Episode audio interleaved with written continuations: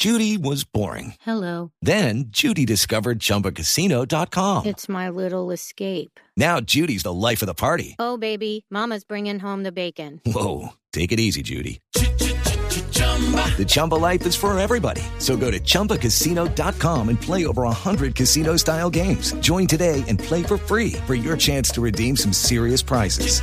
chumba ChumbaCasino.com. No purchase necessary. Void where prohibited by law. 18 plus terms and conditions apply. See website for details. Gentlemen, there's something I want to show you. Welcome to the loft. It's our own private oasis. Lunes de película también originando desde Santiago de Chile que comparte una cartelera muy parecida a la de Colombia. Estamos esta semana esperando, por ejemplo, el estreno de Terminator Genesis aquí en los cines porque ya la otra cartelera ya la hemos visto. Pero estamos arrancando con un recomendado que llegará esta semana a las carteleras y miren la historia, la historia es bien simpática. La historia de cinco amigos que deciden compartir en secreto un penthouse para que ellos puedan llevar allá a sus amiguitas, para que lleven a sus novias, a sus amantes. Tienen- Cada uno tiene la llave de un penthouse y se lo prestan y se lo distribuyen como quieran, lo disfrutan en secreto. Es el secreto de los cinco. Es la comunidad del secreto del penthouse. ¿Cómo se llama en inglés Pero- la película? The Loft. En español sería El El Desnucadero. pen-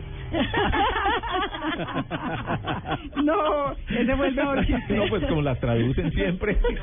Sí, sí, sí. The Love- de- el Penthouse es el título que le han Ah, colocado ya. en español a esta película del director belga Eric Van Looy, que él había hecho esta misma película originalmente en Bélgica y fue tal el éxito que ahora decidieron hacer la versión Hollywood protagonizada por Carl Urban, un hombre que también es rockero, Sí, sí, sí. con eh, James Marsden también, pero el, el problema de la película o el, el asunto del guion es que aunque los cinco comparten este penthouse para sus placeres personales, hay un día en que aparece el cuerpo de una mujer, el cadáver en el penthouse y nadie sabe quién la llevó, nadie sabe quién la mató y empieza la serie de sospechas entre ellos mismos y por supuesto toda la intriga para descubrir qué fue lo que pasó con esta mujer que aparece desnuda y asesinada en el penthouse.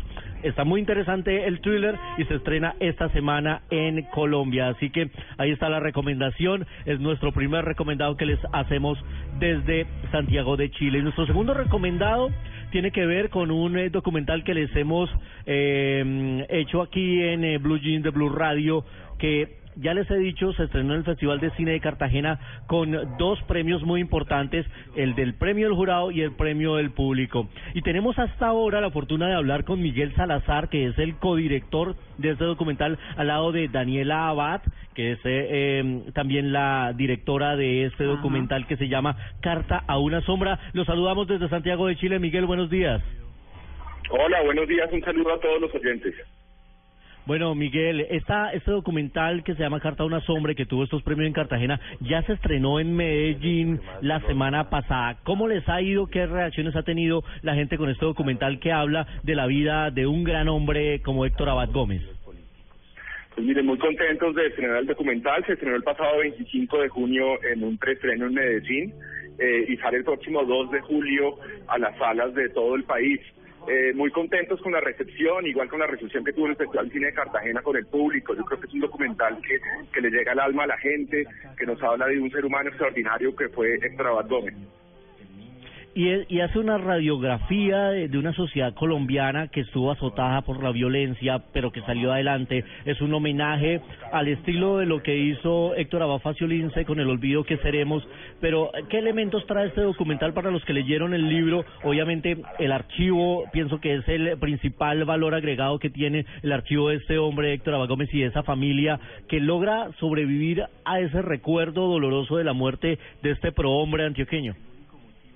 Sí, para los que leyeron el, el olvido que seremos, pues el, docu- el documental está inspirado en el libro, entonces para aquellos que lo leyeron se van a encontrar con elementos pues que están presentes en el libro, digamos, es, es, es, es un documental en el que está contado también desde la, la historia de un hijo de su padre, pero el documental se abre a los demás miembros de la familia, entonces salen las hijas de Extrabat Gómez, eh, sale Carlos Gaviria, sale digamos los otros protagonistas del documental, del libro, perdón, y lógicamente Ajá. también hay eh, un amplísimo archivo.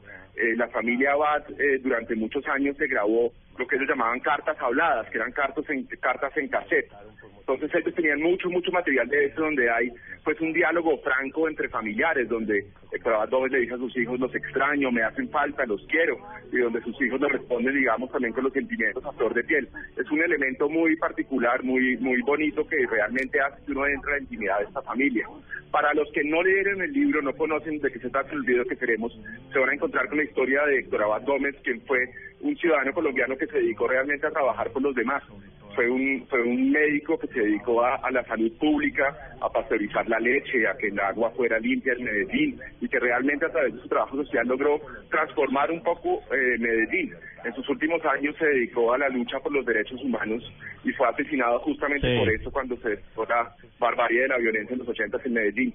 La historia cuenta eh, la- el documental cuenta la historia de, este hombre desde el punto de vista de su familia y también cuenta la historia de la familia Abad, que es una familia que no se dejó doblegar por la violencia eh, y que ha mantenido vivo, digamos, el legado que les que les pasó su padre, que es realmente el legado del amor, ¿no? El legado del Y que recordemos. Miguel, que infortunadamente fue asesinado por un sicario en Medellín en 1987 en una historia que quedó medio inconclusa porque no no se sabe a, cien- a ciencia cierta cómo fue que y por qué fue asesinado este hombre que trabajaba tanto por los colombianos. Pues queríamos saludarlo, Miguel, eh, y felicitarlos por los logros que ya ha tenido este documental, recomendadísimo para que la gente lo vaya a ver ya a partir de esta semana en las salas nacionales. Así que invite usted a los eh, oyentes de Blue Jeans para que acompañen estas oportunidades únicas de ver otro tipo de trabajos cinematográficos en nuestra pantalla. Sí, invitamos a todos los colombianos a ver desde el próximo 2 de julio en todas las salas del país Carta a una sombra, el documental inspirado en el libro Los videos que seremos. Es una historia realmente conmovedora que les va a llegar al fondo del alma. Eh, historias diferentes de Colombia donde se resaltan, digamos, las personas buenas, unas historias diferentes que creo que necesita el país. Ahí está, Carta una sombra, recomendadísimo, llega esta semana, dirigido por Daniela Abad y por Miguel Salazar. Muchísimas gracias y ahora nos vamos a 35 milímetros. a la justicia y a la paz. 35 milímetros en Blue Jeans. My name's Eva Lovelace, my stage name. You've probably never heard of me because I, I'm just starting.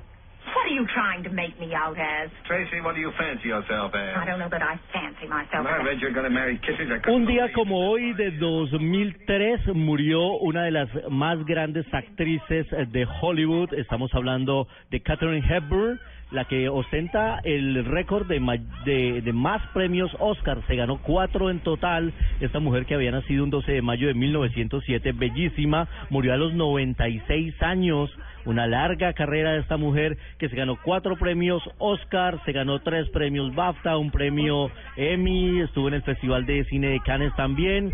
Dicen eh, para algunos que fue la mayor estrella femenina en la historia y murió un día como hoy. Katherine Hepburn de una belleza sencillamente despampanante. Esta mujer de la cual recordamos la reina de África, por ejemplo, al la- lado de Humphrey Bogart. Y sin duda uno de los grandes clásicos y la escuchábamos en un homenaje muy bonito que le hizo la Academia en un Oscar eh, conmemorativo presentado por Julia Roberts. Hicieron una compilación de sus participaciones y de sus actuaciones que lo encuentran en YouTube y vale la pena recordar a esta mujer que sin duda es un ícono. León de invierno también otra de las películas y o adivina quién viene a cenar de 1967 otra de las películas por las que ganó premios Oscar. En 35 milímetros estaremos ya cada vez más cerca de Colombia.